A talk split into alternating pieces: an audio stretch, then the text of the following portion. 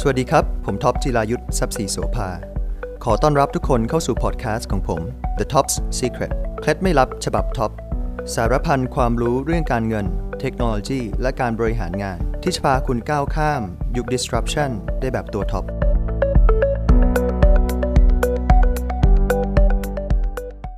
และคงต้องรอคำตอบทั้งหมดจากที่ถามไปจากคุณท็อปจิรายุสเชิญค่ะ ครับก็เราต้องแยกให้ออกนะครับ พี่ปุ้มระหว่าง short term noise นะครับกับ long longer term vision ในระยะสั้นเนี่ยคือทุกธุรกิจกระทบหมด เพราะว่าเรากำลังจะเข้าสู่ภาวะถดถอยหรือ recession นะครับซึ่ง signal ที่ผมได้รับเนี่ยก็ตั้งแต่ตอนที่ไปที่ดาวอสแล้วครับ เดือนพฤษภาคมที่ผ่านมา ตอนนั้นผู้นำทั่วโลกนะครับ2,100คนเนี่ยเขาก็คุยกันว่า เขาจะต้องทำทุกอย่างเพื่อให้เงินเฟ้อมันลงมาให้ได้ เพราะว่าเราอยู่ในยุคที่เงินเฟ้อเนี่ยสูงที่สุดในรอบ 40 ปีค่ะแล้วเขาก็บอกตรงกันว่า agreed roadmap ที่ inflation หรือเงินเฟ้อจะต้องลงมาที่ 2%ปกติเนี่ยก็คือภายในปี 2024เขาไม่ได้พูดคำว่า 2023 นะครับ มันไม่มีอยู่อยู่ใน discussion เลยมีแต่ 2024 ว่าเงินเฟ้อจะต้องลงมาให้ได้ภายในปีนั้น แปลว่าค่ะตั้งแต่ปี 2022 เป็นต้นไปถึงปี 2023 เป็นต้นไปเนี่ย ก็จะไปเห็นการจับมือกันของแบงก์ชาติทั่วโลกในการขึ้นดอกเบี้ยค่ะขึ้นดอกเบี้ยเพื่อที่จะให้เศรษฐกิจมันร้อนแรงน้อยลงนะครับเพื่อที่จะให้เงินเฟ้อมันลงมาให้ได้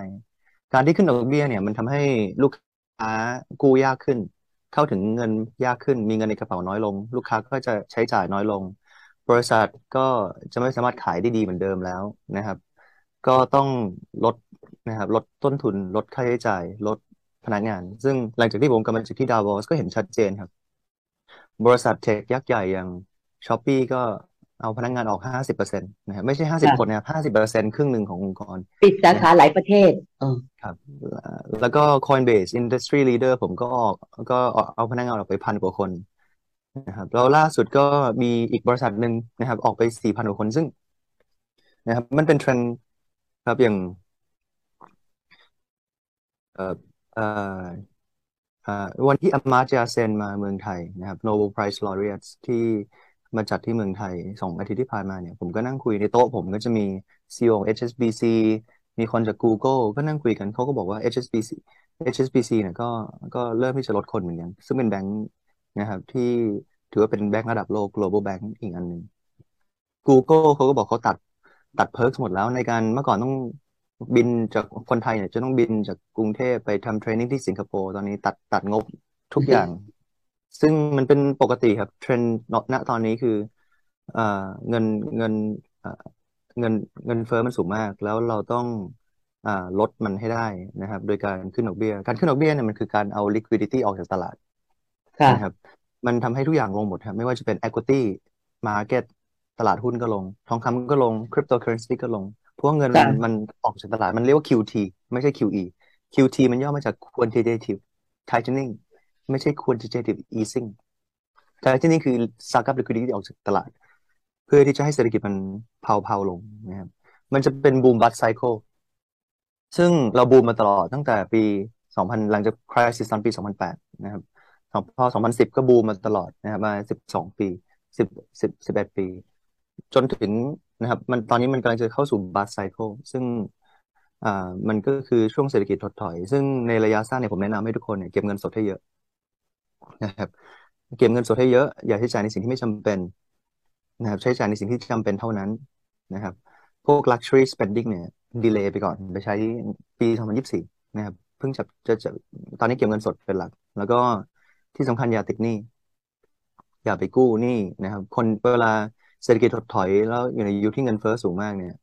นะครับ เราเรียกว่า stagflation stagflation ก็จะกระทบคนจนเยอะที่สุด มันมันจะต่างกับ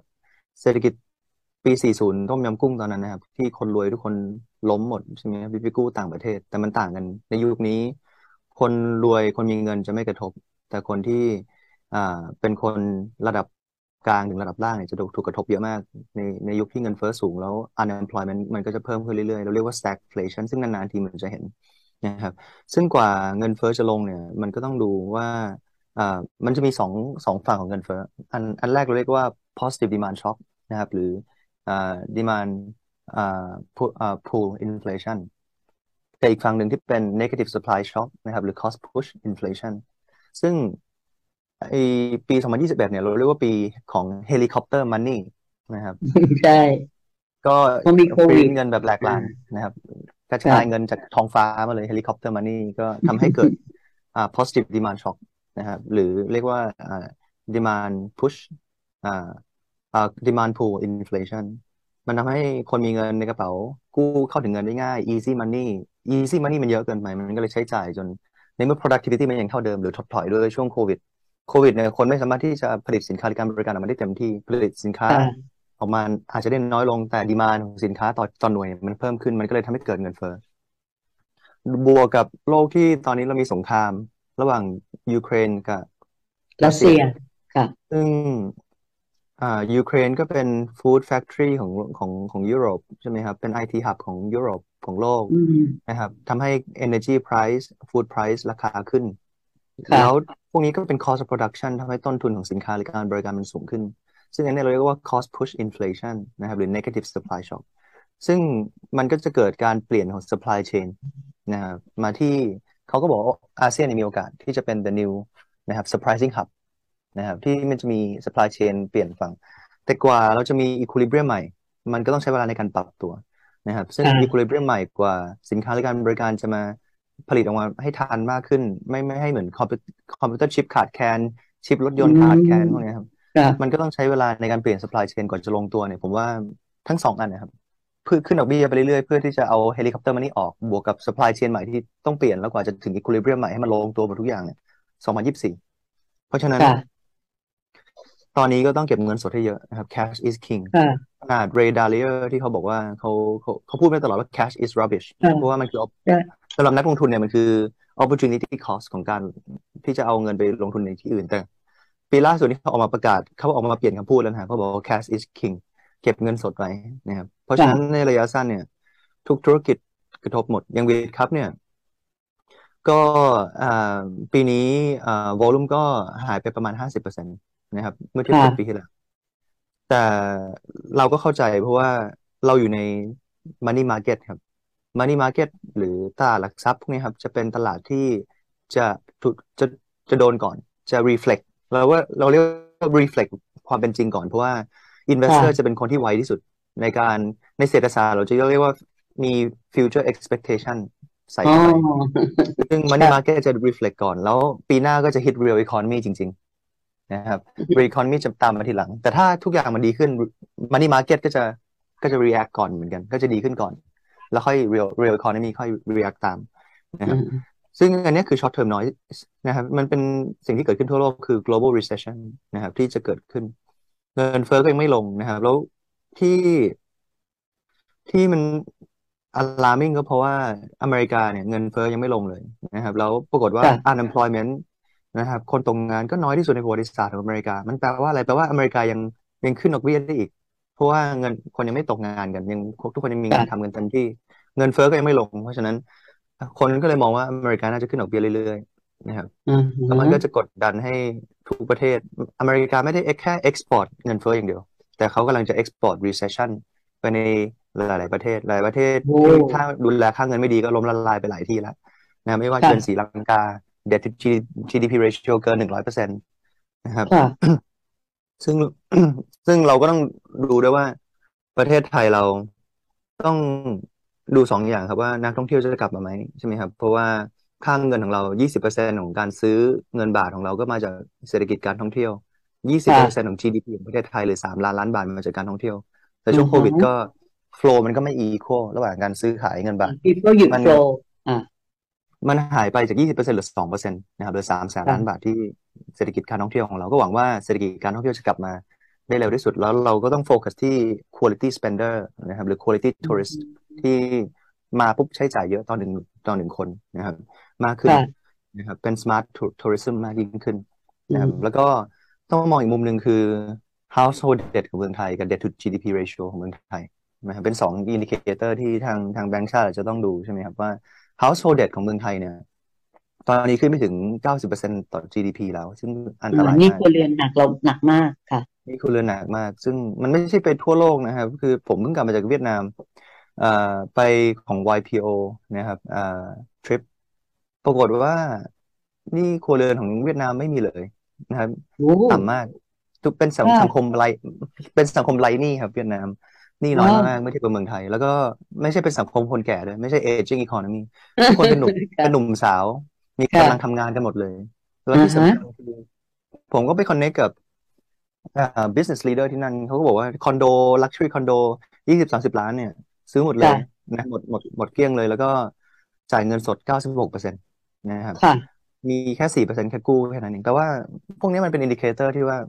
เวียดนามเนี่ยนะครับอีกสองปี GDP จะแซงประเทศไทยแล้ว แล้วก็เป็นค่ะประเทศของหนุ่มสาวทั้งนั้นเลยมีมีแรงกำลังทำงาน แล้วก็เป็นสังคมอืมไร้หนี้ในขณะที่เมืองไทยตอนนี้ก็ต้องดู เพราะว่าเราเป็น aging economy คนส่วนใหญ่ทำงานไม่ค่อยได้แล้วนะครับอายุค่ะเยอะกันส่วนใหญ่ แล้วก็หนี้ครัวเรือนก็สูงเก้าสิบกว่าเปอร์เซ็นต์เก้าสิบเปอร์เซ็นต์ต่อ GDP นะครับอ่าซึ่งแล้วอ่าเราก็ยังพึ่งพาการท่องเที่ยวเป็นหลักใช่ไหมครับ กับกับอ่าอินดัสทรีของรถยนต์รถยนต์เหตุผลที่เมืองไทยเนี่ย GDP ยังสูงกว่าเวียดนามอยู่ตอนนี้ก็เพราะว่ารถยนต์อุ้มไว้นะครับอินดัสทรีรถยนต์อุ้มไว้แต่ล่าสุดเวียดนามก็มีรถที่ชื่อว่า VinFast นะครับผลิตรถไฟฟ้ารถไฟฟ้าเองได้แล้วนะครับ เป็นของค่ะเป็นของประเทศเลย ซึ่งถ้ายังไงอีกอย่างที่ที่ผมจะแตะในระยะยาว long term vision คือเรื่องของ sustainability ก็คือรถไฟฟ้ามาแน่นอนครับพี่ปุ้มมันไม่มีทางเลยที่เราจะใช้รถน้ำมันต่อไปนะครับ ไม่อย่างนั้นโลกของเราจะอยู่ไม่รอด ซึ่งเวียดนามเขามีรถไฟฟ้าเป็นแบรนด์ของประเทศของตัวเองแล้ว ชื่อว่า VinFast แล้วตอนนี้ GDP เมืองไทยที่นำเวียดนามก็เพราะว่ารถยนต์เป็นหลักนะครับกับกับการท่องเที่ยว แต่อินดัสทรีอื่นเนี่ยเวียดนามแซงหมดแล้ว ก็ เอ่อเขาก็เปิดเปิด open up ประเทศเขาเนี่ย เพื่อให้คนเข้าท่องมาท่องเที่ยวเยอะขึ้นนะครับ แล้วก็มีค่ะรถไฟฟ้า ถ้ามันเกิดการชิฟต์เมื่อไหร่เนี่ยเขาบอกว่าจะจะโตในเรทนี้นะครับ อีกสองปีเนี่ยเวียดนามจะแซงไทยแน่นอน แล้วหมายถึง GDP นะครับ จะแซงประเทศไทยแน่นอน แล้วเอ่อเขาผมมองเลยได้เห็นได้เลยครับ พอกลับมาเนี่ยมันเป็นเหมือนพูด้งนะครับ มันจะมี area หนึ่งที่เริ่มที่จะเป็นสวนพูด้ง area ของเซี่ยงไฮ้อะครับ ยี่สิบปีที่แล้วเป็นสวนภายในยี่สิบปีกลายเป็น financial district ที่ใหญ่ที่สุดใหญ่มาก ๆ โตเร็วมาก ๆ เวียดนามตอนนี้กำลังเดินตามจีนเลยครับยี่สิบปีที่ผ่านมานะครับอืซึ่งมในระยะยาวเนี่ย เราต้องดูแล้วว่า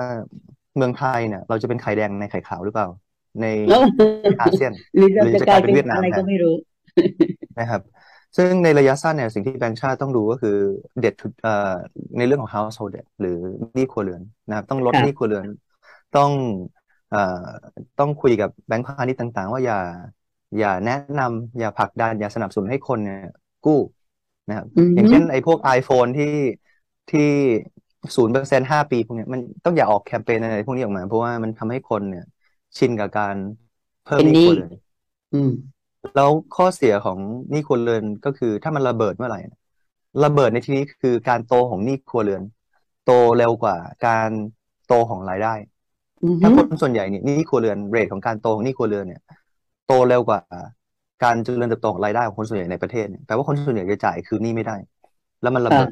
ถ้าระเบิดเนี่ยมันจะเกิด depression นะครับ the Great อื Depression มซึ่งมันต่างค่ะกับ recession recession ที่ผมบอกไปในช่วงแรกที่มันเป็น short term noise เนี่ยมันมันมันจะเงียบเศรษฐกิจจะเงียบระหว่าง 6 เดือนถึง 10 18 เดือน เราเรียกว่า recession ซึ่งทุกคนค่ะก็มองว่าภายในปี 2024 เนี่ย พอเงินเฟ้อมันลงมาที่ 2%เศรษฐกิจน่าจะกลับมาคึกคักเหมือนเดิม นะครับ เราอาจจะมี helicopter มาอีกรอบหนึ่งหลังจากนั้นนะครับ แต่ depression ก็คือถ้าหนี้คุณระเบิดเนี่ยเศรษฐกิจจะเงียบเป็น10ปีเลย ซึ่งมันไม่ใช่เกิดทั่วโลก มันจะเกิดในแต่ละประเทศแล้วแต่ fundamental ของแต่ละประเทศ อย่างเช่น ตอน1929ก็เกิดที่อเมริกา1990ก็เกิดที่ญี่ปุ่น อย่างตอนนี้เนี่ยมัน the Great Depression คงไม่เกิดที่เวียดนาม เพราะว่านี่นี่ครัวเรือนไม่มีเลยนะครับสังคมหนุ่มสาวมีกำลังใช้จ่ายค่ะมีกำลังทำงาน productivity สูงกว่าประเทศไทยค่ะในขณะที่ประเทศไทย ถ้านี่ครัวเรือนระเบิดเนี่ย อาจจะเกิด depression ก็ได้ใช่ไหมครับที่เศรษฐกิจเงียบเป็นสิบปี เพราะฉะนั้นเราก็ต้องbalance ให้ดี ว่าเวลาเราขึ้นดอกเบี้ยมันอาจจะกระทบหนี้ครัวเรือนด้วยว่าคนส่วนใหญ่ก็จะจ่ายหนี้ไม่ไหวใช่ไหมครับเวลาขึ้นดอกเบี้ยเพื่อที่จะ maintain อ่า FX นะครับอัตราแลกเปลี่ยนระหว่างไทย US ดอลลาร์ใช่ไหมครับ ก็ต้องดูนะครับ เรื่องของ household debt อีกอีกอันหนึ่งก็คือ debt to GDP ratio ซึ่งตอนแรกเมืองไทยก็มี financial discipline ที่สูงมาก หลังจากเกิดต้มยำกุ้งเราก็เข็ดกันใช่ไหมครับมี balance sheet ที่ค่อนข้างจะเข้มแข็ง นะครับจากห้าสิบเปอร์เซ็นต์หกสิบเปอร์เซ็นต์ตอนนี้ก็เพิ่มขึ้นไปเรื่อยอืๆ debt to ม GDP ratio ก็เพิ่มขึ้นไปเรื่อยๆ แต่ก็อย่าเกินใช่แบบร้อยเปอร์เซ็นต์เหมือนศรีลังกาใช่ไหมครับ ถ้ามันเกินร้อยเปอร์เซ็นต์ประเทศก็จะขาดความเชื่อมั่น ใช่นะครับว่า balance sheet เราไม่ไม่แข็งแรงเหมือนเดิมแล้วนะครับ ก็ต้องดูพวกนี้ในระยะสั้นให้ดี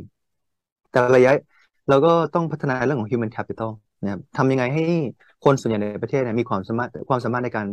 เพิ่มรายได้มากขึ้น นะครับค่ะหรือเพิ่ม productivity วิธีวิธีที่จะจะชนะเงินเฟ้อในระยะยาวเนี่ยก็คือเพิ่ม productivity และการค่ะที่จะเพิ่ม productivity ได้ก็ต้องลงทุนในเทคโนโลยีหรือแล้วก็ลงทุนใน human capital หรือคนพัฒนาคนอืเพมราะฉะนั้นเรื่องการศึกษาก็ต้องพัฒนานะครับ ซึ่งบริบทของโลกมันก็เปลี่ยนไป ตอนนี้โลกของเราเนี่ย มันคนอายุไขยาวขึ้นเรื่อยๆ รุ่นสงครามโลกครั้งที่หนึ่งอายุไขอยู่ประมาณสามสิบกว่าปี โดยเฉลี่ย รุ่นคุณพ่อคุณแม่ผมอายุไขเจ็ดสิบกว่าปี รุ่นผมอาจจะหนึ่งร้อยปี แปลว่าชีวิตการทำงานเนี่ย รุ่นคนสงครามโลกครั้งที่หนึ่งสามสิบปีก็เสียชีวิตแล้วแปลว่าเขาทำงานสิบปีก็พอแล้วใช่ไหมรุ่นค่ะรุ่นคุณพ่อคุณแม่ผม อายุไขเจ็ดสิบปีเขาอาจจะเจ็ดสิบแปดสิบปีเขาก็อายุไขการทำงานก็คือ ชีวิตหนึ่งเกิดมาทำงานสามสิบสามสิบปีแปลว่า traditional education ในยุคนั้นมันเพียงพอที่จะเตรียม equip นะครับ เตรียมให้คนเนี่ย พร้อมที่จะทำงานถึงสามสิบปี แต่ยุคผมเนี่ย ผมต้องทำงานถึงห้าสิบปีแล้วแปลว่า traditional education มันไม่พอแล้วที่จะ equip นะครับ หรือเตรียมตัวให้คนส่วนใหญ่เนี่ยมีความรู้ความสามารถพอที่จะทำทำงานถึงห้าสิบปี บวกกับบริบทที่โลกมันเปลี่ยนไปเร็วมาก เพราะฉะนั้นผมชอบคำหนึ่งครับคำว่า pre-distribution มันต่างกับ redistribution นะครับ ซึ่งเราพูดแต่ redistribution ก็คือ โอเค ในเมื่อความไม่เท่าเทียมกันเกิดขึ้น เราจะทำยังไงให้เราต้อง redistribute wealth แต่มันต้องอือฮึไปแก้ตั้งแต่ต้นน้ำครับ pre-distribution ว่าจะทำยังไงให้การศึกษาเข้าถึงคน ตั้งแต่ค่ะช่วงแรกที่สุด นะครับ แล้วก็เปลี่ยนการศึกษาให้ให้มันตรงกับการทำชีวิตที่มันเปลี่ยนไปคือการทำงานถึงห้าสิบปีแล้ว คือการเรียนรู้ตลอดชีวิตนะครับค่ะไม่ใช่จบมาจากมหาลัยแล้วเพียงพออือฮึแล้วเขาก็บอกว่า pre-distribution โดยเฉพาะของเด็กเนี่ย จริง ๆ สิ่งที่สำคัญที่สุดเลยที่เป็น social contract ที่รัฐบาลต้องมาช่วยสนับสนุนเนี่ยไม่ใช่ช่วง primary school หรือ high school แต่เป็นช่วงที่ระหว่างศูนย์ถึงสามปี เป็นช่วงที่สมองมันพัฒนามากที่สุดนะครับแต่ตรงตรงนั้นเนี่ย sponsorship หรือหรือเรื่องของ social contract ที่ ที่จะมาสนับสนุนเด็กส่วนใหญ่ในประเทศเนี่ยมีน้อยไปสนับสนุนเรื่องของ primary แล้วก็ secondary education มากกว่านะครับจริงๆเขาพูดถึงลบเก้าถึงสามปีด้วยซ้ำเพราะช่วงนั้นเป็นช่วงที่สำคัญที่สุดของเด็กลบเก้าคือตั้งแต่อยู่ในท้องแม่ละนะครับเก้าเดือนถึงสามปี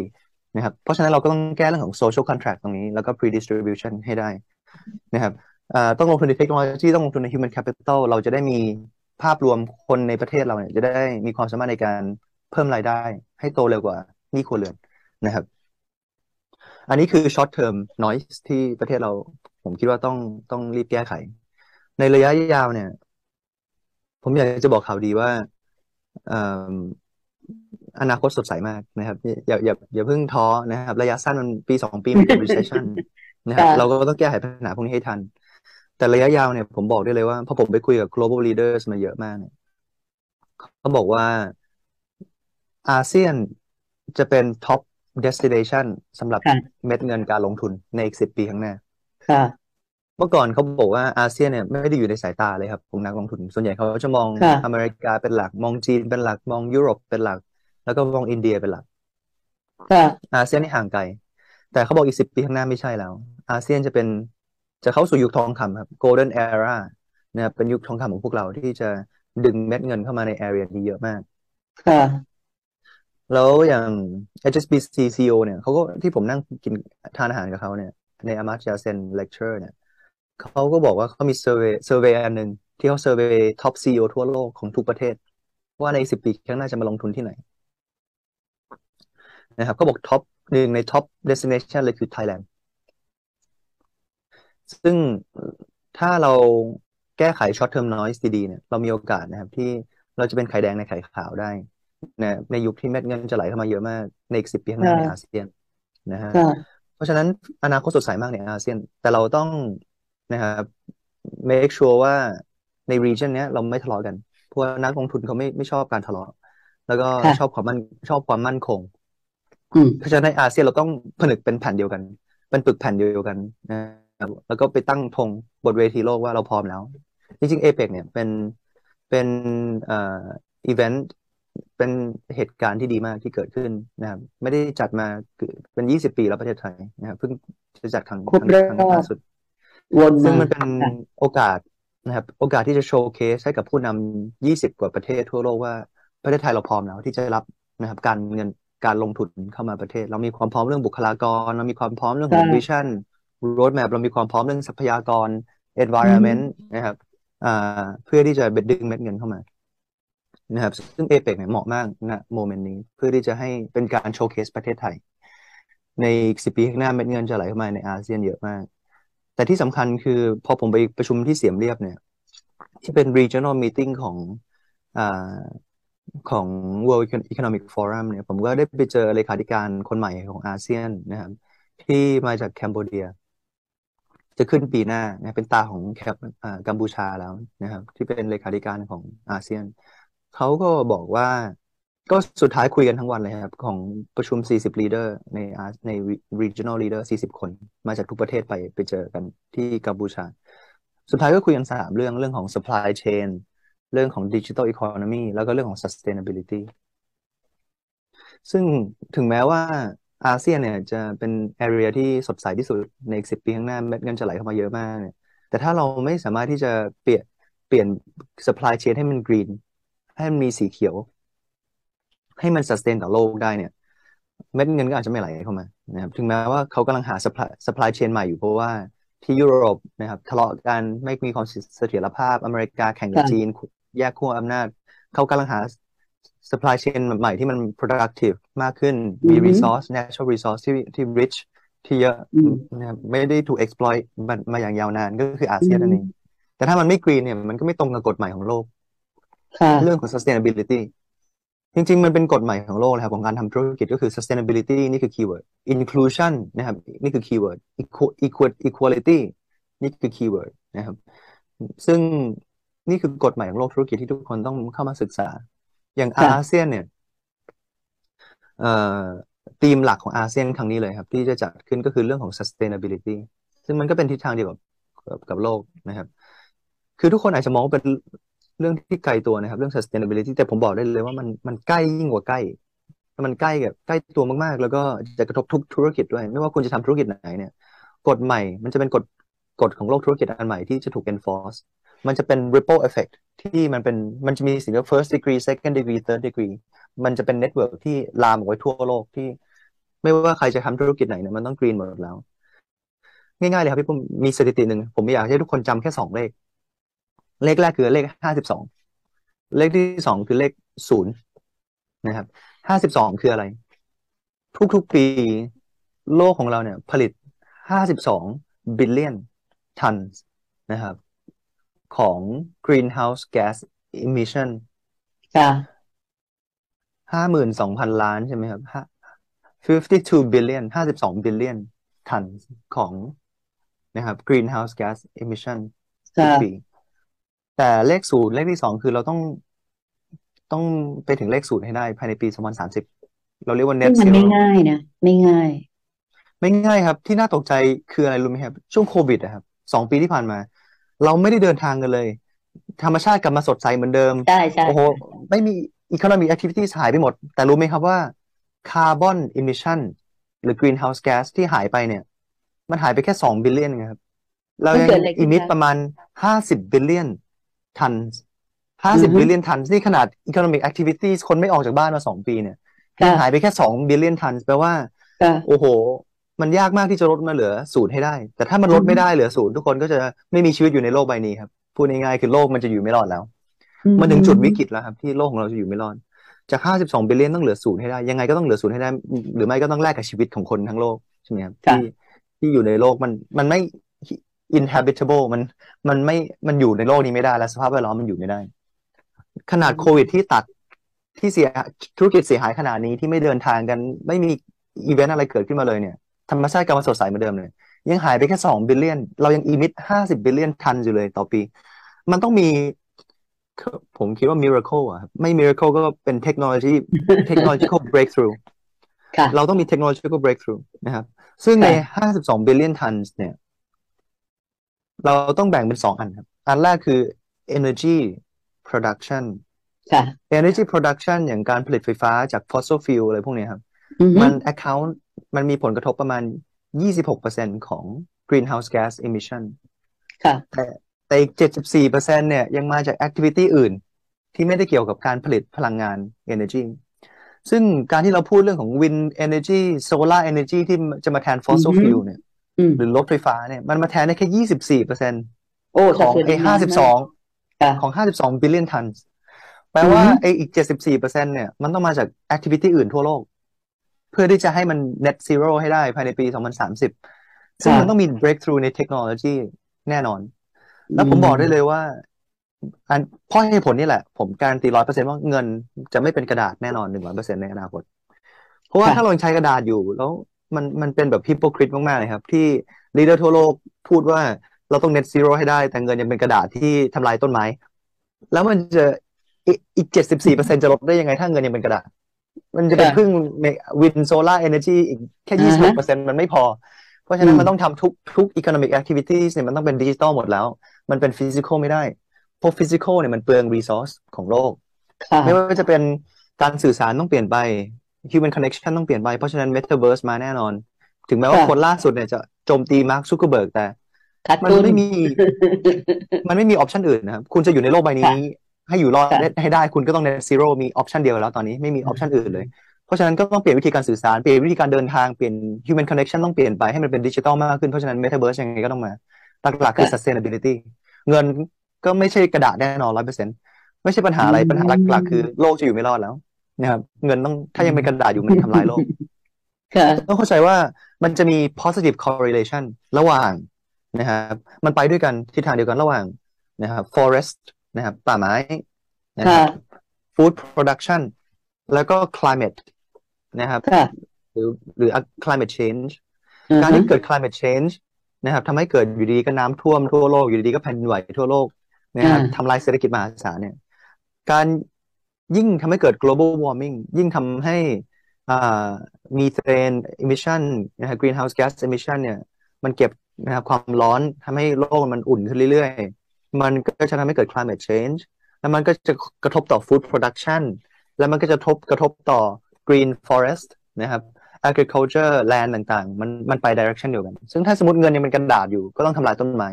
มันจะกระทบทาง มันจะยิ่งไม่ช่วย climate change มันจะยิ่งทำให้ climate change แย่ลงทำให้ food production แย่ลง มันเป็น positive correlation อันนี้ก็เป็นสาม correlation ที่ผมก็ได้ได้ insight มาจากที่นิวยอร์กนะครับเขาไปพูดที่ World Economic Forum ที่ที่นิวยอร์กว่าจะมีสาม correlation ระหว่างนะครับ land land อ่า land อ่า greenland นะครับ หรือ forest นะครับป่าไม้ food อื food production มการผลิตอาหารที่กระทบต่อค่ะ climate change สะมันเป็นค่ะ correlation หมดเลยสามอัน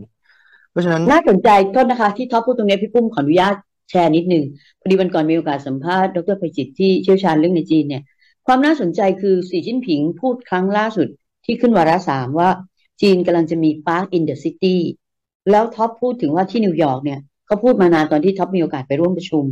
ก็คือสามเรื่องที่สำคัญ ป่าไม้ก็คือ forest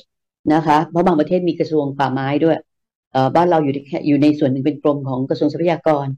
ท็อปพูดถึง food production ภาวะเรื่องอาหารเราถูกพูดถึงมากขึ้น เพราะว่าความแปรปรวนของภูมิอากาศ ในขณะที่เอ่อ greenเนาะกรีนแลนด์อินโดนีเซียก็ย้ายเมืองหลวงก็อ้างว่าต่อไปจะมีการปั่นจักรยานได้เดินได้ รู้สึกว่าประเทศที่ที่กำลังขยับตัวเองจะก้าวไปข้างหน้า ก็พัฒนาเรื่องสิ่งแวดล้อมควบคู่ ล่าสุดผู้นำของเวียดนามก็ไปเจอกับผู้นำจีนท็อปไล่ให้ฟังตอนต้นว่า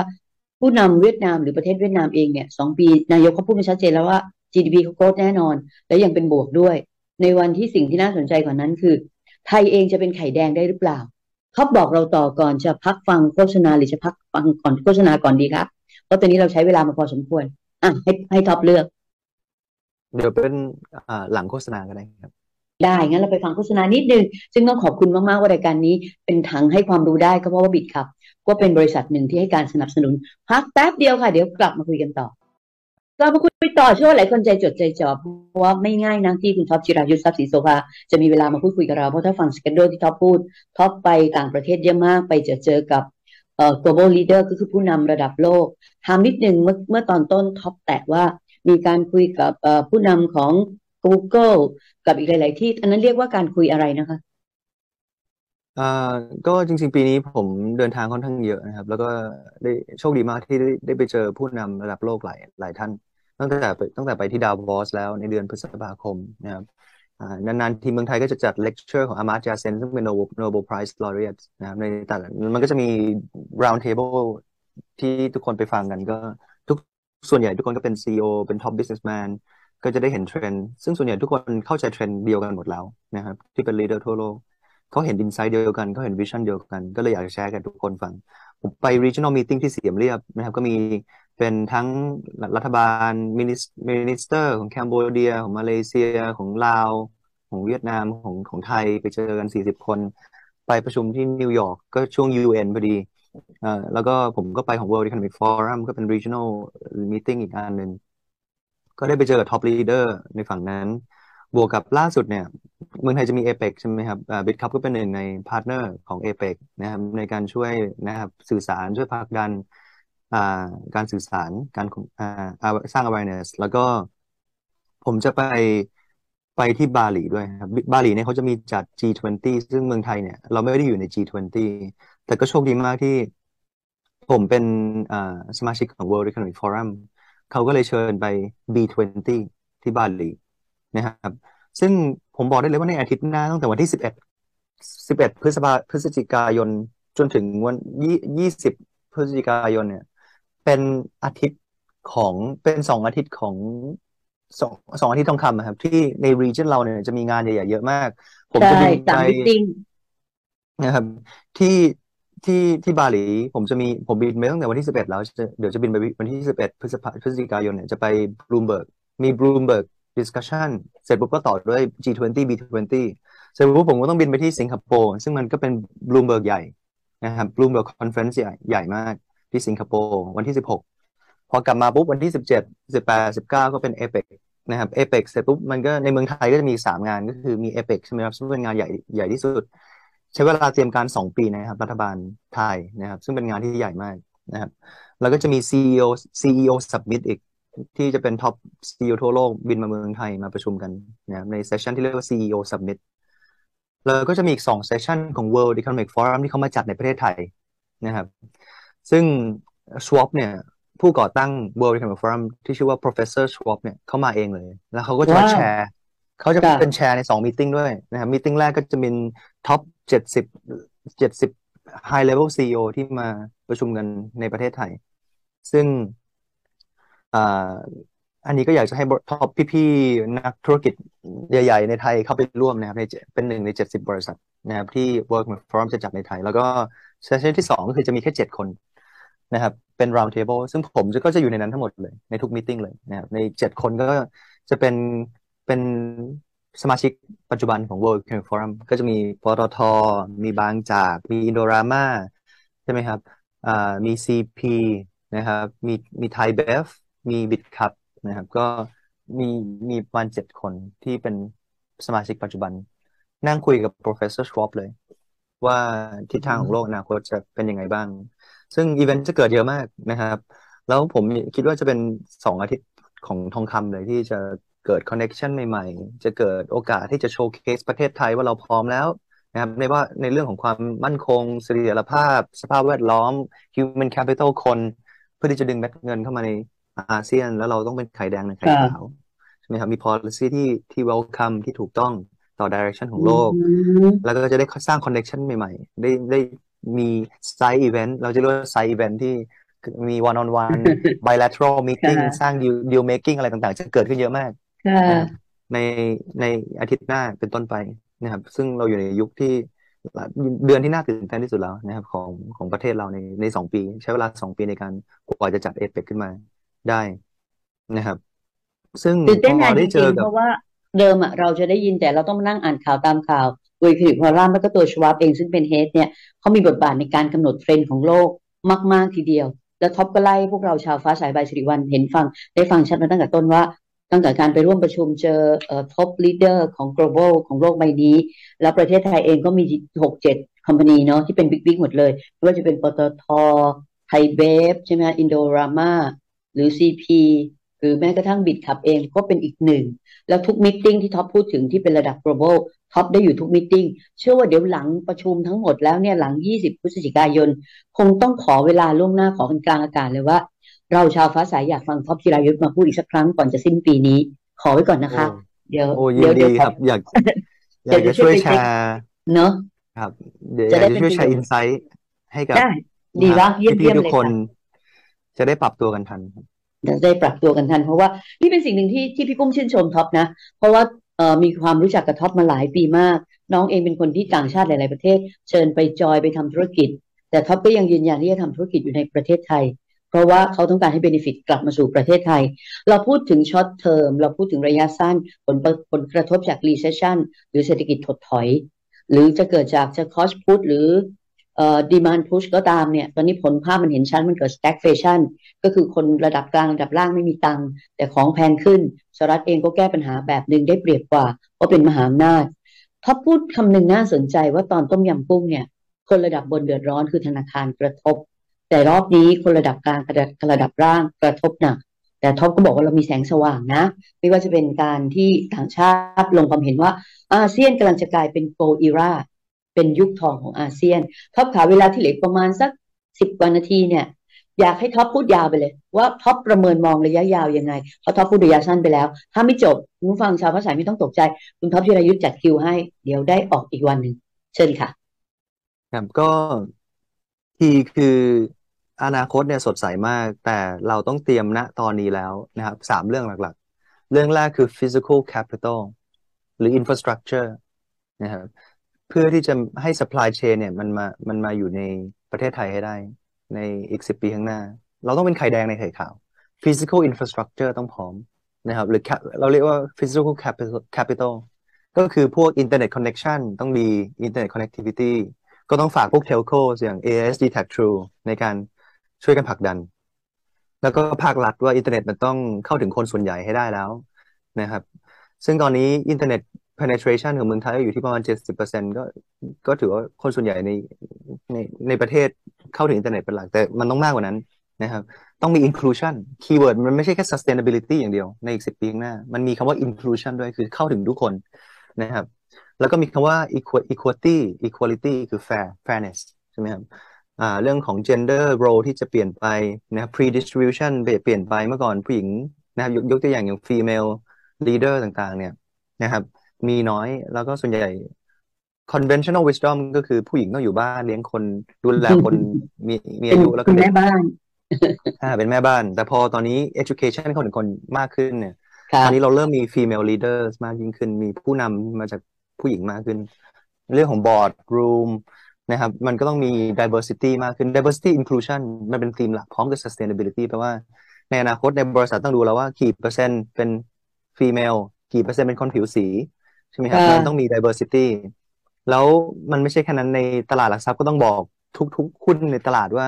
คุณ emit carbon เท่าไหร่ carbon เอ emission อ carbon report นะครับมีต้องค่ะมันมีจะมี diversity report แล้วก็มีค่ะ sustainability report ของทุกบริษัทค่ะแล้วในอนาคตมันคือค่ะธีม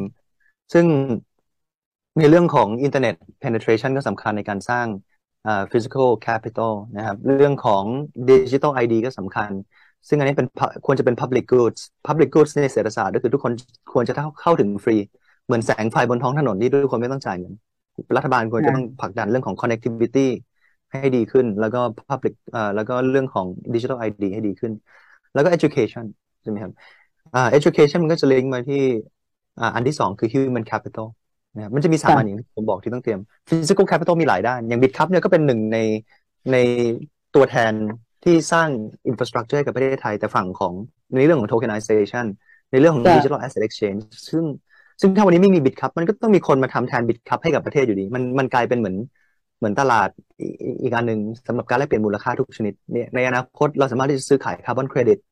ก็ได้ผ่านการทำ tokenization ในอนาคตเราสามารถซื้อขายยูนิตของไฟฟ้าก็ได้ ผ่านการค่ะทำ tokenization ให้เป็นโทเค็น นะครับค่ะในอนาคตอ่าเราก็สามารถที่จะ tokenize equity หรือหุ้น สามารถที่จะ tokenize ตราสารหนี้ได้ สามารถที่จะ tokenize FX แลกเปลี่ยนเงินตราที่มีอ่าคนซื้อคนขายมาเจอกันเองเลย liquidity จะลึกกว่าเสเสเสถียรเสถียรภาพกว่ามี liquidity ที่ลึกนะครับราคา spread ก็จะต่ำลง ซึ่งถ้าวันนี้ไม่มีบิตครับก็ต้องมีคนมาสร้าง infrastructure อีกแบบอันเนี้ยชิ้นเนี้ยให้กับประเทศไทยอยู่ดี อันเนี้ยทั้ค่ะงหมดนี้เราเรียกว่า physical capital ที่ในภาคเอกชนต้องทำงานกับภาครัฐ ร่วมกัน ว่าค่ะเราเราเป็น one one Thailand เราอืต้อองฮึสร้าง national champion ขึ้นมาเพื่อที่จะมี physical infrastructure ให้พร้อม อย่างที่สองคือ human capital ที่ผมค่ะพูดเรื่องของ pre-distribution ไปแต่เรื่อง pre-distribution ไม่ใช่แค่ redistribution อย่างเดียวทำยังไงให้การศึกษาเข้าถึงคนจำนวนเยอะให้ได้ทำยังไงให้เรามี digital literacy มากยิ่งขึ้นนะครับทำยังไงให้คนส่วนใหญ่ปรับตัว เพราะอย่างที่ผมบอกเนี่ยเออชีวิตชีวิตคนเราไม่ทำไม่ได้ทำงานแค่สามสิบปี แล้วเราทำงานถึงห้าสิบปีค่ะ นะครับเพราะว่าอายุขัยของมนุษย์ยาวขึ้น เพราะฉะนั้น education ที่มาจากดั้งเดิมเนี่ยมันไม่พอไม่เพียงพอ มันพอสำหรับในยุคที่แล้วที่ทำงานแค่สามสิบปี แต่มันจะไม่พอค่ะสำหรับยุคที่คนต้องทำงานถึงห้าสิบปีแล้วเพราะอายุขัยยาวขึ้นอืมเพราะฉะนั้นเราก็ต้องมี education ใหม่ ระบบการศึกษาแบบใหม่ที่เข้าถึงคนจำนวนเยอะคีย์คือ democratize education คือเข้าถึงคนจำนวนเยอะ แล้วก็แล้วก็ไม่ไม่ใช่แค่ inclusive อย่างเดียว แต่ต้อง up to date ด้วย skill set ค่ะมันต้อง up to date ต้องเกี่ยวกับ digital literacy มันต้องมากขึ้นเรื่อยๆ ในประเทศไทย อืมอันนี้คือ human capital แล้วอย่างที่สามที่ทุกประเทศขาดแคลนคือที่ทำไม่ทันคือ natural capital นะครับ ก็คือเรื่องของค่ะ environment ค่ะ natural natural ที่มาจากแปลว่าธรรมชาติใช่ไหม natural natural capital ก็คือเรื่องของ green economy decarbonization net zero net zero carbon ค่ะ neutrality ผมบอกได้เลยว่า อินดัสทรีนี้ใหญ่มาก ใหญ่เกินกว่าที่หลาย ๆ คนคิดนะครับ มันมันมีทั้ง first degree second degree third degree impact นะครับ แต่มีปตทไปจับแล้วนะของไทยทำไม่ทันครับ ผมผมการันตีว่าจะมีแค่ดูสถิติครับให้จำสองเลขสองเลขจำได้ไหมครับห้าสิบสองกับศูนย์ขนาดช่วงโควิดยังเหลือแค่ห้ายังยังเหลืออีกตั้งห้าสิบขนาดที่เราตัดตัดทุกกิจกรรมของอ่าเศรษฐของเศรษฐกิจไปแล้วนะครับในแบบอ่าเศรษฐกิจชะงักไปเยอะมากเนี่ยธรรมชาติกลับมาสดใสเหมือนเดิมเนี่ยยังตัดค่ะยังหายไปแค่สองนะครับ ยังเหลือตั้งค่ะห้าสิบเพราะฉะนั้นยังไงก็ทำไม่ทัน มันต้องมี breakthrough technological breakthrough นะครับเพื่อที่จะให้เราเนี่ยผลิตเสื้อผ้าแบบไม่ทำลายโลก เพื่อที่จะให้เราค่ะทานกาแฟแบบไม่ไม่ทำลายโลก เพื่อที่จะอ่าให้เรากินอาหารแบบ lab grown meat แบบไม่อือฮึทำลายโลกอืมนะครับยังยังหลายหลายคนคงงงครับ อย่าง lab grown meat เนี่ยมันมันเป็น climate tech ได้ยังไง ผมบอกได้ค่ะว่า climate tech มาก ยกตัวอย่างง่ายๆ อย่างในอีกในอีกสิบปีข้างหน้านะครับ โลกของเราจะไม่ได้มีประชากรเจ็ดพันล้านคนละแต่จะมีประชากรถึงแปดพันล้านคนค่ะ จะเพิ่มอีกหนึ่งพันล้าน อีกหนึ่งพันล้านคนเนี่ย ส่วนใหญ่จะเกิดในสองทวีป อันแรกคืออินเดียค่ะอันที่สองคือแอฟริกา ซึ่งคนค่ะอีกหนึ่งพันล้านคนเนี่ย ที่เกิดในอินเดียกับแอฟริกาเขาไม่ได้มีอำนาจการซื้อเยอะค่ะเขาเป็น low blue collar เป็นหลัก แต่ค่ะเขาต้องกินเหมือนกัน แต่ปรากฏว่า โอ้โห การผลิตเนื้อเนี่ย มันผลิตสารที่เรียกว่ามีเทน greenhouse gas emission เป็นอันดับแล้วต้นๆที่กำลังตัวกันอยู่ตอนนี้มีเทรนด์แถม ใช่ไหมครับ ถ้าถ้าผลิตเนื้อให้ทุกคนทานเนี่ย มันทำลายโลก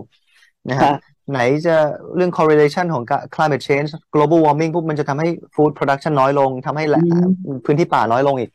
ซึ่งมันมันไปทิศทางเดียวกันแปลว่าเราผลิตเราจะผลิตอาหารได้น้อยลงในขณะที่คนต้องอาหารที่จะต้องป้อนเข้าปาก มีปากเยอะถึงแปดพันล้านปากแล้ว ไม่ใช่เจ็ดพันล้าน อีกหนึ่งพันล้านจะทานยังไง แล้วเขาจะจ่ายไหวได้ยังไง เพราะราคาค่ะอาหาร ที่เป็นมีที่ผลิตมีเทนก็จะแพงขึ้นเพราะจะโดนแซงชั่น เพราะว่ามันค่ะทำลายโลก ก็จะถูกต้นทุนจะสูงมากๆเลย เราก็ต้องมี lab grown meat ปลูกเนื้อขึ้นมา อย่างตอนนี้ก็มี Beyond Burger ถ้าใครไม่เชื่อว่าทำได้แล้วก็บินไปกินที่สิงคโปร์ได้เลยตอนนี้ รสชาติเหมือนเนื้อจริง ๆ เลยนะครับค่ะเราก็ต้องมี lab grown meat เพื่อที่จะป้อนอีกอีกหนึ่งพันล้าน อีกหนึ่งพันล้านคนอีกหนึ่งพันล้านปากที่เกิดขึ้นมาในอีกสิบค่ะปีข้างหน้าพวกเนี้ยมันคือ climate tech climate tech คือโอกาสที่ยิ่งใหญ่มหาศาลที่จะอืมสร้างความมั่งคั่งให้กับประเทศไทยนะครับถ้าเราจับ direction ของโลกถูก เพราะฉะนั้นเขาก็บอกอยู่เลยว่า the first ever trillionaire ไม่ใช่ billionaire ครับ trillionaire คนแรกของโลกเนี่ยจะมาจาก climate tech จะไม่ได้มาจาก blockchain จะไม่ได้มาจาก digital asset จะมาจาก climate tech เพราะฉะนั้นอืมยิ่งปัญหายิ่งใหญ่นะครับความมั่งคั่งยิ่งเยอะแปลว่าค่ะ climate change คือปัญหาที่ยิ่งที่ใหญ่มากนะครับ climate change คือปัญหาที่ใหญ่มาก แล้วถ้าใครสามารถที่จะคิด technological breakthrough ได้ สามารถผลิตอืมเสื้อผ้าโดยที่ไม่เปลืองทรัพยากรโลก สามารถผลิตกระดาษโดยที่ไม่ต้องตัดต้นไม้ สามารถที่จะทานอาหาร โดยที่ไม่กระทบมีสารมีเทนที่ผลิตออกมาเยอะขึ้นนะครับค่ะ greenhouse gas emission ทำยังไงให้ทำลายมันให้ได้ดูดมันออกมานะครับค่ะจากออร์บิทของโลกให้ได้ พวกเนี้ยมันคือ ถ้าใครแก้ได้ก็คือเป็น trillionaire แน่นอน ในอืมในในอีกสิบปีจะรวยกว่าอีลอนมัสก์อีกใช่ไหมครับเขาบอกอีลอนมัสก์ยังเป็นแค่ billionaire ตอนนี้นะครับค่ะแล้วค่ะอย่างเทสลาที่เขาทำเนี่ย พวกรถไฟฟ้า ก็อย่างที่ผมบอกไปครับ fossil fuel account แค่ประมาณ 26%ของ greenhouse gas emission เรายังมีตั้ง 74%ที่มันปัญหาใหญ่กว่ารถไฟฟ้าเยอะเลยที่เขาจะแก้นะครับเรื่องของ wind wind energy solar energy เนี่ยรวม ซึ่งตอนนี้ก็ยังไม่ perfect มันก็ต้องพัฒนาต่อไป มันก็ยังใช้ fossil fuel ทุกวันนี้เรายังใช้ fossil fuel เยอะอยู่ แต่ถึงแม้ว่าจะแก้ได้ร้อยเปอร์เซ็นเลยครับ ใช้ wind ร้อยเปอร์เซ็นสมมติลมเสถียรโซล่าร้อยเปอร์เซ็นสมมติทุกอย่างเสถียรเนี่ยมันก็แก้ได้แค่ยี่สิบหกเปอร์เซ็นต์อีกเจ็ดสิบสี่เปอร์เซ็นยังแก้ไม่ได้ แล้วมันต้องมันต้องจากห้าสิบสอง billion ต้องห้าสิบสองมันต้องลงมาที่ศูนย์ให้ได้ครับภายในปีสองพันสามสิบแปลว่า โอ้โหมันนี่คือ challenge ใหญ่ที่ แต่ชาเลนจ์ใหญ่ความมั่งคั่งก็จะใหญ่ ถ้าถ้าถ้าถ้าเราหาวิธีแก้มันได้ เพราะฉะนั้น นี่คือโอกาสใหม่ของประเทศไทย ผมว่ากระทรวงที่สำคัญมาก ๆ ในอนาคตคือกระทรวง natural resource นะของท่านทบวราวุฒิแล้วก็กระทรวง digital economy นะครับอ่าของท่านชัยวุฒิตอนนี้ ซึ่งควรจะเป็นกระทรวงเกรดเกรดเอได้แล้ว แล้วควรจะเอาสองกระทรวงนี้ทำงานร่วมกันแล้วก็นำควรจะนำประเทศไทยด้วยสองกระทรวงนี้ นะครับเพราะมันคือทิศทางใหม่ของโลกเลยนะครับเรื่องของ sustainability แล้วก็ digital economy นะครับ digital economy มันก็จะลิงก์กับ sustainability เพราะว่าถ้าเรายังไม่ใช้ digital economy ในการทำงานในการเปลี่ยนวิธีการสื่อสาร เปลี่ยนวิธีการที่มัน connection การทำธุรกิจ economic activity จะไม่เป็นดิจิทัลเนี่ยมันทำลายโลก มันอยู่ไม่รอดถ้ายังเป็น physical ยังเป็น real sector อยู่ เพราะฉะนั้นเราต้องเปลี่ยนจาก real sector เป็น digital economy ในที่สุดนะครับเพื่อที่จะไม่ทำลายโลกนะครับมันจะลิงก์กันหมดน่าสนใจตรงที่ท็อปพูดถึงเมื่อตอนต้นว่า สุดท้ายเงินเนี่ย มันต้องวิ่งเข้าไปใน virtual มันก็คือ tokenized economy ที่เราชอบพูดถึงกัน Bitkub เองก็เคลื่อนเรื่องของ tokenomics มาพอสมควรต่างประเทศเนี่ยเขาบอกประเทศอย่างสหรัฐเขาก็ใช้อยู่นะ จีนเองเนี่ย ถ้าคุยกับหลายๆคนที่อยู่ใน sector การเงินจ๋าๆเขาก็จะบอกเลยว่าจีนเป็นประเทศที่เริ่มเรื่องของ CDBC หรือว่า เงินที่เป็นสกุลดิจิตอลที่ใช้ก่อนใคร สวิตเซอร์แลนด์ก็เป็นอีกประเทศหนึ่งที่ควบคู่ วันนี้อังกฤษเองผู้นำคนใหม่ ที่เรียกว่าศึกษาเรื่องพวกนี้ดีก็กำลังขยับตัวอย่างแรงมีการปรับเปลี่ยน เพราะเงินปอนด์เคยเป็นเงินอันดับสองของโลก เคยเป็นอันดับหนึ่งก่อนตอนสงครามโลกครั้งที่หนึ่งพอสงครามโลกครั้งที่สองก็กลายเป็นดอลลาร์สหรัฐท็อปขาเราไล่เรียงกันมาเรื่อยเวลาก็ไล่ลงด้วย วันนี้น่าจะคุยไม่หมดกับเนื้อหาที่เราอยากรู้และอยากฟังจากท็อปจิรายุทธแน่นอน พี่ปุ้มขอแทนทางเออถามแทนคนฟังฟ้าสายใบสิริวันตอนนี้ว่าห้าหกนาทีที่เหลือเนี่ยท็อปคิดว่าหัวข้อที่เราตั้งกันไว้ ว่าประเทศไทยโอกาสอยู่ตรงไหนระยะสั้นระยะยาว ที่เจอพายุเศรษฐกิจถดถอย แล้วก็ยังได้โอกาสจากการประชุมใหญ่ ๆ ในภูมิภาคนี้ ทั้ง G20 ทั้งเอเปกทั้งอาเซียน คุณอยากบอกอะไรคนฟังบอกเลยค่ะ ก็อย่างที่ผมพูดนะครับ เราต้องแยกให้ออกเป็นสองช่วง ช่วงแรกคือ short term noise เพราะตอนนี้มัน noise มันเยอะมากในระยะสั้น แต่มันไม่ใช่ระยะยาวนะมันคือ short term noise กับ longer term vision short term noise strategy ที่ ที่ทุกคนควรจะทำคือเก็บเงินสดให้เยอะ อย่าอย่าใช้จ่ายในสิ่งที่ไม่จำเป็น ไม่ว่าจะเป็นบริษัทหรือบุคคลนี่ผมพูดทั้งแนะนำทั้งฝั่งของบริษัท แล้วก็ฝั่งของบุคคลรายบุคคลด้วยว่า บริษัทผมก็สั่งให้บิตคับเก็บเงินเยอะเงินสดให้เยอะที่สุดแล้วทุกบริษัทต้องเก็บเงินสดให้เยอะที่สุด อย่าใช้จ่ายในสิ่งที่ไม่จำเป็น บุคคลก็เหมือนกันเก็บเงินสดให้เยอะที่สุด อย่าใช้จ่ายในในสิ่งที่ไม่จำเป็น ทั้งบริษัทและบุคคลก็ไม่ควรจะก่อหนี้ไม่ควรจะมีหนี้และใครมีหนี้พูดต้องรีบกบต้องรีบกบหนี้ให้ได้ โดยด่วนโดยด่วน อย่าดีเลย์ การกบหนี้เพราะว่ามันจะอันตรายมาก ในเรื่องของหนี้ครัวเรือนที่มันสูงขึ้นเรื่อยๆนะครับ แล้วคนคนระดับกลางถึงระดับล่างจะเป็นคนที่กระทบที่สุดใน recession ครั้งนี้ไม่ใช่คนรวยนะครับ มันจะต่างกับวิกฤต 40 นะครับ ซึ่งเราวิธีที่เราจะชนะเงินเฟ้อได้ก็คือต้องเพิ่ม productivity ไม่ว่าจะเป็นบริษัทหรือบุคคล เพราะฉะนั้นเราจะเพิ่ม productivity ยังไงก็ต้องลงทุนในเทคโนโลยี แล้วก็ลงทุนใน human capital เราต้องพัฒนาตัวเองอย่างต่อเนื่อง นะมี skill set ใหม่ๆ มีเพิ่มเพิ่มอำนาจในการหาเงินรายได้มากขึ้น การโตของรายได้ต้องโตเร็วกว่าการโตของหนี้ของคนในประเทศส่วนใหญ่ แล้วก็ของบริษัทด้วยนะครับแปลว่าเราต้องลงทุนในเทคโนโลยี capability ใหม่ๆนะครับความรู้ความสามารถใหม่ๆ digital literacy ในระยะยาวไม่ต้องห่วงครับอนาคตสดใสมากในอาเซียนนะครับแล้วก็หวังว่าเมืองไทยจะเป็นไข่แดงในไข่ขาวในไข่ขาวในอาเซียน แต่เราก็ต้องมีเป็น digital green supply chain สป라이เชน อย่างเดียวไม่ได้ต้องมีกรีนด้วยกรีนเดียวไม่ได้ต้องมีดิจิทัลด้วยนะครับคีย์ก็คือเป็นดิจิทัลกรีนสป라이เชนเงินถึงจะไหลเข้ามา แปลว่าเราต้องเตรียมสามอย่าง physical capital human capital แล้วก็ natural capital นะครับ เพื่อที่จะมี foundation มีพื้นฐานที่พร้อมที่จะนะครับ เหมือนเหมือนเราต้องสร้างขันเพื่อที่จะตักน้ำน้ำน้ำขึ้นต้องรีบตักน้ำจะขึ้นมาที่อาเซียนเยอะมาก แต่ถ้าขันเราไม่พร้อมเราก็ตักน้ำไม่ได้ การที่จะมีขันพร้อมตักน้ำน้ำขึ้นให้ลิฟตักเนี่ย การสร้างขันก็คือ physical capital human capital แล้วก็ natural capital ต้องพร้อมนะครับ ถ้าเมืองไทยมีขันพร้อมกว่าประเทศอื่น เราก็จะตักโอกาสได้มากกว่าประเทศอื่นในสิบปีข้างหน้า เราก็จะเป็นไข่แดงในไข่ขาวในที่สุดนะครับเรายังมีความหวังถามนิดนึงค่ะ ล่าสุดที่ไปประชุมที่กัมพูชา อันนั้นไปในฐานะอะไรคะ อ่าเราเป็นสมาชิกผมบิดผมและบิดครับก็เป็นสมาชิกของ World Economic Forum เขาก็จะจัด regional meeting ที่เป็น leader ทั้งหมดไปเจอกันที่นั่นครับ ซึ่งเขาจะเปลี่ยนไปเรื่อยๆครับผลลัพธ์ที่ได้ในวันนั้นเนี่ยเขาประเมินว่ายังไงใน regional ที่เขาย้ายมาประชุมรอบนี้ที่ตามวาระของเขากับ World Economic Forum รีซอลหรือผลลัพธ์ที่ได้จากการประชุมณตอนนั้นเขาขยายความให้พวกเราที่ไม่มีโอกาสไปนั่งประชุมแน่นอน ได้ฟังเพิ่มอีกสักหน่อยได้ไหมคะมีเวลาสักสามนาทีอะได้ครับก็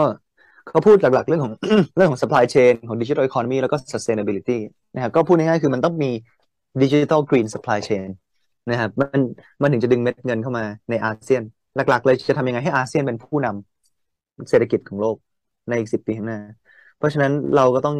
อย่างแรกคือความสามัคคีกัน อย่าทะเลาะอย่าทะเลาะกันในอาเซียนจับมือกันให้หมดนะครับ สร้างความสมานฉันท์สร้างความมั่นคง สร้างเสถียรภาพ อย่างแรกนี่คือเบสิกเลย ที่จะต้องให้นักลงทุนเชื่อมั่นพอเรามีความมั่นคงมีเสถียรภาพมีความสามัคคีกันแล้วเนี่ย นอกจากนั้นเราจะทำไงให้เม็ดเงินไหลเข้ามา นอกจากเพิ่มความมั่นใจแล้ว ก็คือเราต้องมี supply chain ที่ efficient efficient คือมันต้องมี free flow เขาก็พูดกันว่าทำยังไงให้โลจิสติกมันไหลลื่น ไม่ใช่ผ่านกรมศุลกากรต่างคนต่างมีกฎของตัวเองแคมโบเดียนมีกฎหนึ่งประเทศไทยมีกฎหนึ่งสินค้ามันไม่มันไม่ free flow SME ไม่สามารถส่งสินค้าทั่วอาเซียนได้นะครับ ทำยังไงให้ payments การชำระเงินมัน free flow ไม่ใช่แค่มีแค่ prompt pay ในประเทศไทย จะทำยังไงให้โอนเงินฟรีในอาเซียนทั้งหมดแล้วเขาพูดเรื่อง standardization สำคัญ ถ้าเราจะเป็น one ASEAN strong ได้เนี่ย standardization เราต้องแก้ไขให้ได้ standardization ของ logistics standardization ของ payments นะครับ standardization ของการกฎการทำธุรกิจต่าง ๆ ในอาเซียน เรื่องของวีซ่าพาสปอร์ต golden visa travel free อะไรต่าง ๆ มันต้อง talent ปลดล็อก talent เข้ามาในอาเซียนพวกนี้มันมันต้อง standardize ให้หมด เรื่องของ carbon credit trading ก็ต้อง standardize ให้ได้นะครับ standardize ได้แล้วเนี่ยรอ supply chain มันมีมันมีประสิทธิภาพแล้ว มันต้อง green ด้วย อุปสรรคต่อไปคือ green จะทำยังไงให้ตั้งแต่ต้นน้ำยันปลายน้ำผลิตกาแฟแบบแบบ green ผลิตเสื้อผ้าแบบ green green fabric green cement green plastic ใช่ไหมมันต้องมีคำศัพท์ใหม่ climate school ในการพัฒนา human capital ไม่ใช่แค่ natural capital ที่มันต้อง green อย่างเดียว human capital ก็ต้องในทุกมหาลัยก็ต้องไม่ใช่มีมีแค่ business school แล้ว แต่ต้องมี climate school มากขึ้น เพื่อที่จะ reskill upskill คน ให้ทำงานแบบ sustainable sustainable มากขึ้นนะครับ ซึ่งมันก็ต้องมี supply chain ที่มีประสิทธิภาพ free flow มีคำว่า green supply chain แล้วก็ต้องสนับสนุนเรื่อง digital economy ด้วย เพราะมันเป็นทิศทางของโลกนะครับ ก็คุยกันสามอย่างเป็นหลักนะครับแต่ใช้เวลาทั้งวันเลยครับ น่าสนใจมากขอบคุณที่ย่อมาให้เราฟัง เห็นภาพชัดขึ้นลึกขึ้น ผู้ฟังชาวฟ้าสายไปสิวันรู้แล้วว่าทำไมเขาถึงใช้คำว่า climate tech เป็นเรื่องสำคัญ แล้วเมื่อกี้ที่พูดไปทั้งหมดกับการประชุมใน regional ของอาเซียน เห็นภาพชัดว่า standard ได้หรือมาตรฐาน เราถึงได้ยินว่าประเทศกัมพูชาเป็นประเทศแรกในกลุ่มบ้านเรา ที่มี CDBC Bank แล้วลาวก็มีแล้วมาเลเซียเองก็ขยับตัวเรื่องนี้มากพอสมควร ประเทศไทยเราก็ ธนาคารแห่งประเทศไทยก็ทำอยู่ที่เป็นในนะอินทนนท์แล้วก็มีการใช้ตรงนี้ดูเหมือนว่าเทรนหรือแนวโน้มยังอยู่ในภาพใหญ่เสมอไปดิจิทัลดิจิทัลอีโคโนมีสั้นๆ อยากให้กำลังใจอะไรกับคนที่ล้มลุกคลุกคลานอยู่ในระบบ digital economy ค่ะท็อปหนึ่งนาทีค่ะ ก็โอกาสจะมีแต่มากขึ้นเรื่อยๆครับ เพราะว่า digital economy มันไม่ได้เล็กลงทุกๆปีที่เราไปข้างหน้าเนี่ย digital economy มีแต่ใหญ่ขึ้น ตอนนี้เศรษฐกิจดิจิทัลของจีน นะครับมี Impact ทั้งหมด 40%ของ GDP ของประเทศจีนแล้ว ซึ่งประเทศจีนเป็นเศรษฐกิจที่ใหญ่ที่สุดในโลกใช่ไหมครับ Share of World Trade ที่เขาเขาประกาศกลางเวทีที่ดาวอส Share of World Trade ของประเทศจีนแซงหน้า Share of World Trade ของ China แล้วของของ US แล้วของอเมริกาแล้วเพราะว่าเรา contribution ของ GDP ของของโลกเนี่ย จีนเบอร์หนึ่งละภาษาเศรษฐศาสตร์เราเรียกว่า Share of World Trade นะครับแล้วในเศรษฐกิจที่ใหญ่ที่สุดในโลกเนี่ย 40%มาจากเศรษฐกิจดิจิทัลดิจิทัลคอนมี ของยูเครนสามสิบเปอร์เซ็นของ IT economy หรือ digital economy มา impact GDP เขา เพราะฉะนั้นเมืองไทยมันก็ต้องเดินตามทิศทางของประเทศที่พัฒนาแล้วแปลว่า digital economy ในไทยมีแต่จะใหญ่ขึ้นไม่ใช่ไม่ได้จะมีแต่เล็กลง เพราะฉะนั้นก็ต้องอดทนกันต่อไปนะครับโอกาสมีแต่มากขึ้นเรื่อยๆนะใครที่กัดฟันอยู่อยู่กับ industry นานๆก็จะส่วนใหญ่ก็จะประสบความสำเร็จเหมือนอินเทอร์เน็ตนะครับ ถ้าใครอยู่กับมันนานๆในยี่สิบปีที่ผ่านมาประสบความสำเร็จเป็นส่วนใหญ่ ถ้างั้นบางทีก็ต้องใช้เวลาด้วยทุกเรื่องที่เกิดขึ้นทุกอินโนเวชันทุกเรื่องใหม่ ๆ นอกจากเก่งเฮงความอดทนก็สำคัญขอบคุณท็อปจิรายุทธ์มาก ๆ ขอบคุณที่เป็นคนรุ่นใหม่ของคนไทย ที่ไปอยู่ในเวทีระดับโลก ให้พวกเราได้รู้ข้อมูลและเคลื่อนไปข้างหน้า เดี๋ยวเราจะคุยกันต่อนะคะ แต่วันนี้เวลาหมดแล้ว ขอบคุณท็อปมาก ๆ นะคะ สวัสดีค่ะ ขอบคุณมากครับขอบคุณครับ สวัสดีครับ